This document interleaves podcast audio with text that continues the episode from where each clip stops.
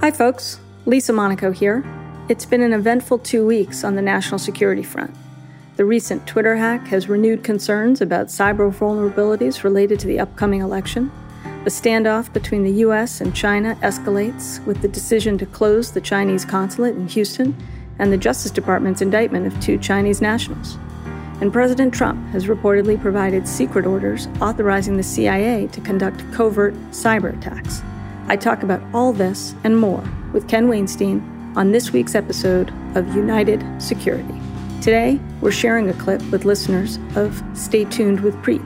To listen to our full conversation and access all other Cafe Insider content, try the membership free for two weeks. You can do that at cafe.com slash insider. That's cafe.com slash insider. College students with a valid .edu email qualify for a special discount at cafe.com slash student. That's cafe.com slash student. We look forward to having you as part of the Insider community. Lots to cover. Lots to cover. Let's start with a Twitter hack. Recent news that uh, Twitter got hacked and some luminaries, uh, Elon Musk, Barack Obama, Joe Biden. I love how you put Elon Musk ahead of Barack Obama and Joe Biden. I'm sure he'd appreciate yeah, well, that. I could have started with Kanye West. yeah, exactly. But they all apparently got their accounts hacked, and there were fake solicitations for Bitcoin to be contributed, and some people actually did contribute Bitcoin. Um, looks like it was a scam, and uh, it was designed to scam people of their Bitcoin, and uh, was not apparently, at least as the experts currently see it, not action of a state actor, but still a pretty brazen crime and something that uh, caught a lot of people's attention in large part because of how important Twitter is to our daily lives these days. Yeah, you know, I actually, my reaction, Ken, was it's kind of ominous, right? I mean, we joke a little bit that it was, you know, a Bitcoin scam involving Kanye West, Elon Musk, and the like. But, you know, when you think about it, if somebody can take over the accounts of these, you know, high profile people, and, you know, when you think about the amount of um, news that we get from Twitter, what we rely on it for in terms of everything from news alerts to uh, serious weather warnings, you know, if these accounts can be taken over for this purpose, a seemingly, you know, relatively benign purpose, although it did, I think, end up getting about 100, scamming out $120,000 worth of purported Bitcoin. But, you know, what happens if on election day a nation state actor or other malicious actors were able to take over these accounts. Yeah, it's, it's downright scary. And these are these, the most protected accounts there are. Or supposed to be. Yeah, and they still got penetrated. And I think your point is well taken. Look, Twitter is now a, a, facet of life. It is the main medium of communication by at least by this president. It's actually been uh, declared by a federal court as being a, a repository or source of official records because it is the way a lot of presidential statements are conveyed to the American people. So it plays an official, you know, an important and an official role in our society and our political life. And to your point about the elections, and we have to be thinking about the elections, they're right around the corner. I mean, it doesn't take a lot of imagination to think that if people were able to do this, and these sounds like this was just some fraudsters, think about what a nation state you know, bent on trying to disrupt our election, what they could do. You know, they could, on the day of or the day before the election, send out messages that one of the candidates is withdrawn from the election or something crazy like that. Obviously, it would be quickly disproved, but would it would uh, disrupt things, get people hesitating to go to the polls, or they could talk, they could announce that there was an outbreak of coronavirus in a particular area, maybe in a battleground state, to try to suppress voter turnout. I mean, all sorts of things you could think of that could could and might well be done around the time of the election that could have really damaging impact on the integrity of the vote. Well, you know, I'll tell you the in 2016, in the lead up to the presidential election, when I was uh, in the White House serving as Homeland Security advisor, we were concerned about not necessarily a hack of Twitter, although you can argue it should have been on our radar screen. You know, we're we obviously were focused very much on the ability of, at that time, Russia to sow discord and confusion about the election. And we were very worried about this type of disinformation and sowing chaos around getting to the polls and the like. And so I, I think this Twitter hack really makes you reconsider and should be making U.S. officials reconsider kind of how should we be thinking about Twitter as a vector and as a uh, of attack and as a piece of critical infrastructure right we historically think of critical infrastructure as the energy grid the electricity grid the you know the water systems the financial systems well you know it, given the parade of horribles that we were just talking about you know, what what does it mean for twitter potentially to be considered critical infrastructure. Yeah, and it is privately owned. It's not going to be under government control, yet it plays a, a quasi governmental function because of the way it's used by our political leaders. Uh, so I can I can see serious concerns as we head into the election, and it's not only you know doing what Twitter says they're doing, which is trying to remediate whatever vulnerability allowed this scam to take place, but it's also educating the American people, and this is the most difficult thing about disinformation campaigns you know, how do you prepare the American people to somehow identify or weed out disinformation from real information? Very difficult to do, especially if you're looking at a compressed period of time around an election. So I think um, you know the government has done some of this, the federal government, but we really need to focus on just conditioning people to be ready for this kind of thing. You know, I, needless to say, we have since 2016 we've seen uh, repeated instances of the kind of thing that we saw in the run up to the 2016 election. And, you know, there's no mystery that the Russians and others are going have been continuing to do this kind of malign activity and will continue to do it. And, you know, everything from the intelligence community assessment in 20, early 2017 that, that laid out what the Russians did in the 2016 election through the Mueller report, through the Mueller indictments of the Russians who were responsible for a lot of that activity through a most recent report of the British. You saw the British had a report come out, kind of damning report of their own government and its inability to confront the threat of Russian meddling in their elections, which has then given rise to speculation about whether the Russians had a role in, in disrupting the uh, the Brexit election and the Scottish independence election. You know, two very divisive uh, elections that, you know, if you look at it from the Russian perspective, they would have loved the opportunity to fan the flames in those two situations in order to divide the British people. And uh, anyway, that report just came out recently and it is sounding alarm bells for the UK system, but those alarm bells apply to us as well. Yeah, you know, we're talking about this latest Twitter hack, but you know, this is just the latest example of what we're seeing in terms of our systems and how they can be vulnerable. And you know, I was reminded, Ken, that um, we're we're so focused on the headlines these days, and it seems like you can't open up the newspaper without seeing a, a new report of a, a, new cyber vulnerability, a new hack, um, whether it's you know the theft of credit card information or the theft from the Office of Personnel Management years ago from the federal government. Right, that basically the hack of the U.S. government's HR department. Got your information and my information. Yes, many times over. But you know this issue is not new, right? I was I was reminded that 20 years ago, when you were 10 years old. yeah, nice. Checks in the mail for that little compliment. Yeah. You know, this is this is not new, but 20 years ago, President Clinton was president. I was reminded I was a young staffer, relatively young staffer for Janet Reno uh, when she was attorney general, and we were wrestling with uh, headlines at the time of denial of service attacks. This was the first time this had really seized people's attention. This was in 2000.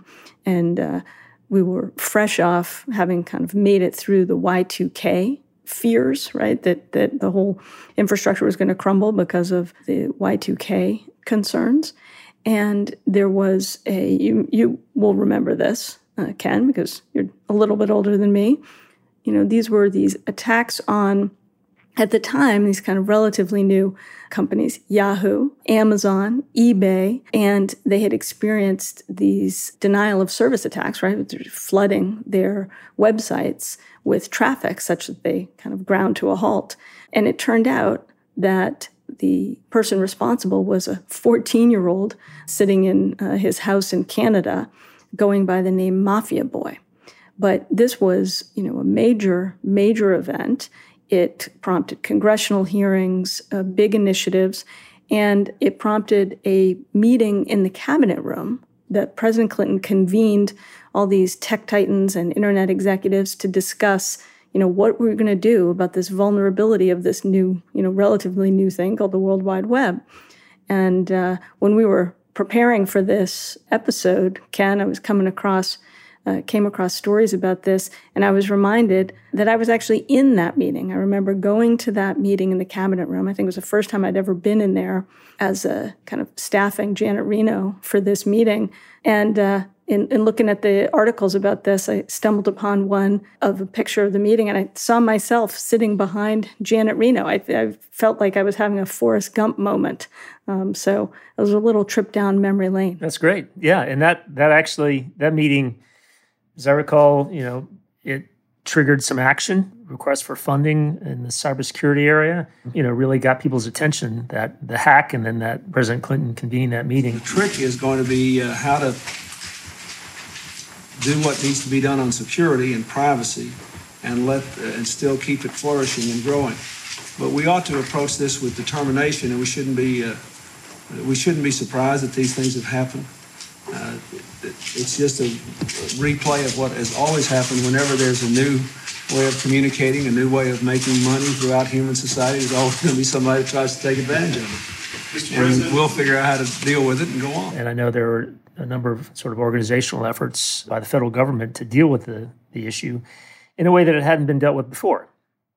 But despite your presence at that meeting, you didn't solve the problem, and the problem yeah, continued. Hardly, hardly. And then we picked it up, and we came in in 2001 with President Bush, and um, and look, it's just sort of trying to map out the evolution of our cyber defenses when you you realize that the government started to get serious around the time of the Mafia Boy hack, and then you go into the OOs, and I think you look back at that period, and the federal government wasn't quick enough and agile enough to deal with the cyber threat that was evolving before our eyes. And a number of reasons for that. You know, one I think was uh, 9 11, of course, happened in uh, 2001. And so the focus was on uh, all things terrorism. And that was just at the time that, uh, you know, the Mafia Boy hack, it was clear that that was not an isolated incident. That was just a sort of a harbinger of things to come. And also, just to, as you know all too well, and our friends like John Carlin, who is a cyber expert um, and know all too well, uh, dealing with cyber at the federal level is very difficult because it has aspects of so many different agencies and operations, um, and it requires um, you know uh, so much concern about privacy um, that it's very difficult to come up with silver bullets to deal with cyber threats. So you know, as you you sort of look through the OOs, we probably didn't get as far as we should have on the cyber front and we remain vulnerable um, and vulnerable to a number of actors, not only, you know, hackers like Mafia Boy and scammers like the people who did the, the Twitter hack, but also nation states. And, you know, obviously one of the biggest threats is from China and it has has been that way for decades. Yeah, and we should we should talk about the indictments that came down just two, two, days ago against these Chinese hackers. Before we do, though, let me give you one more fun fact, Ken. As I was taking my trip down memory lane about this Mafia Boy hack, do you know who was uh, one of the lead prosecutors focusing on prosecuting that Mafia Boy case? No idea. Who was it? So it was a U.S. attorney in San Francisco who was at the time um, a guy named Robert Mueller. I'll be darned. Yeah. See, there, I, st- I stumped you. Uh, you got me. Okay.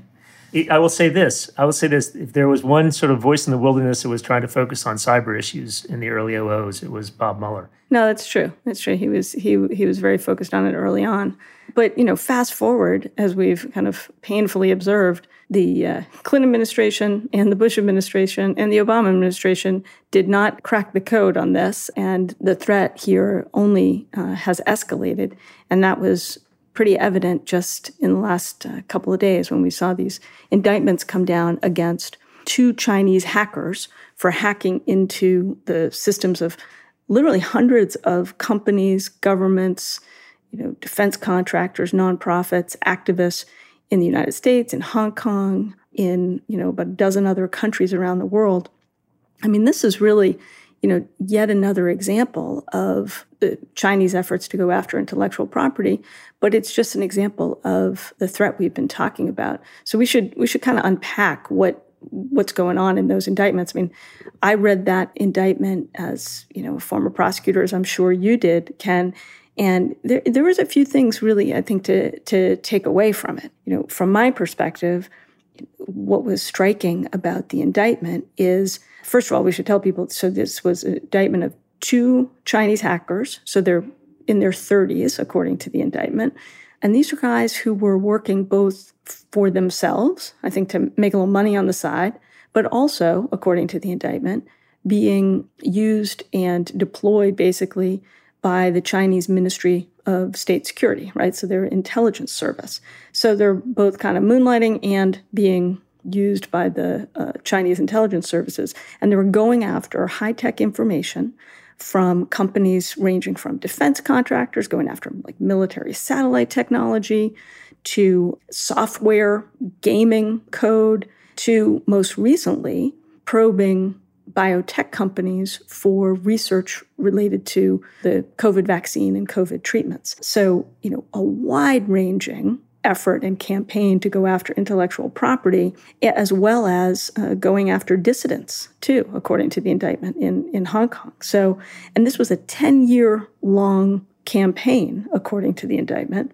where they were seeking intellectual property for again for their own gain as well as for the benefit of the of the Chinese state. So really a, a kind of a stunning piece of work by the prosecutors in this case, brought by uh, the division uh, that you and I both used to run at different at different points in, in our careers.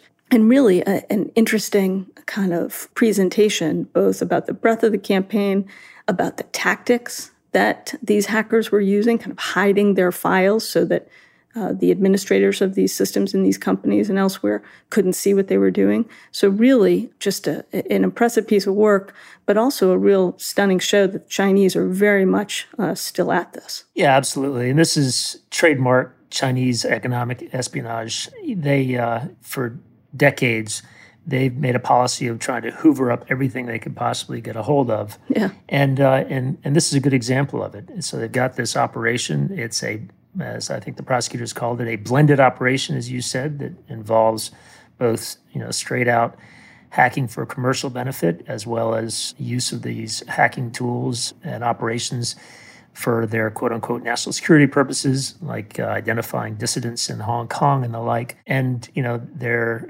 proceeding sort of on both paths using the same tools. And it is astonishing the diversity of targets. A couple things about that uh, I think are important to note. As you mentioned, and as was highlighted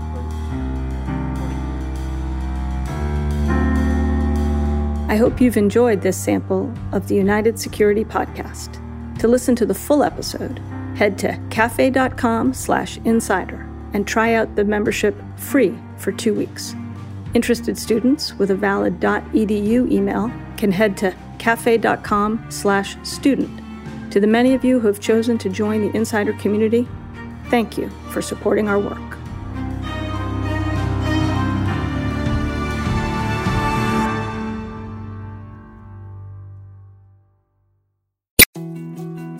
More to dos, less time, and an infinite number of tools to keep track of. Sometimes doing business has never felt harder. But you don't need a miracle to hit your goals. You can just use HubSpot because their all in one customer platform can make growing your business infinitely easier. Imagine this high quality leads, fast closing deals, wildly happy customers, and more benchmark breaking quarters. It's not a miracle, it's HubSpot. Visit HubSpot.com to get started today.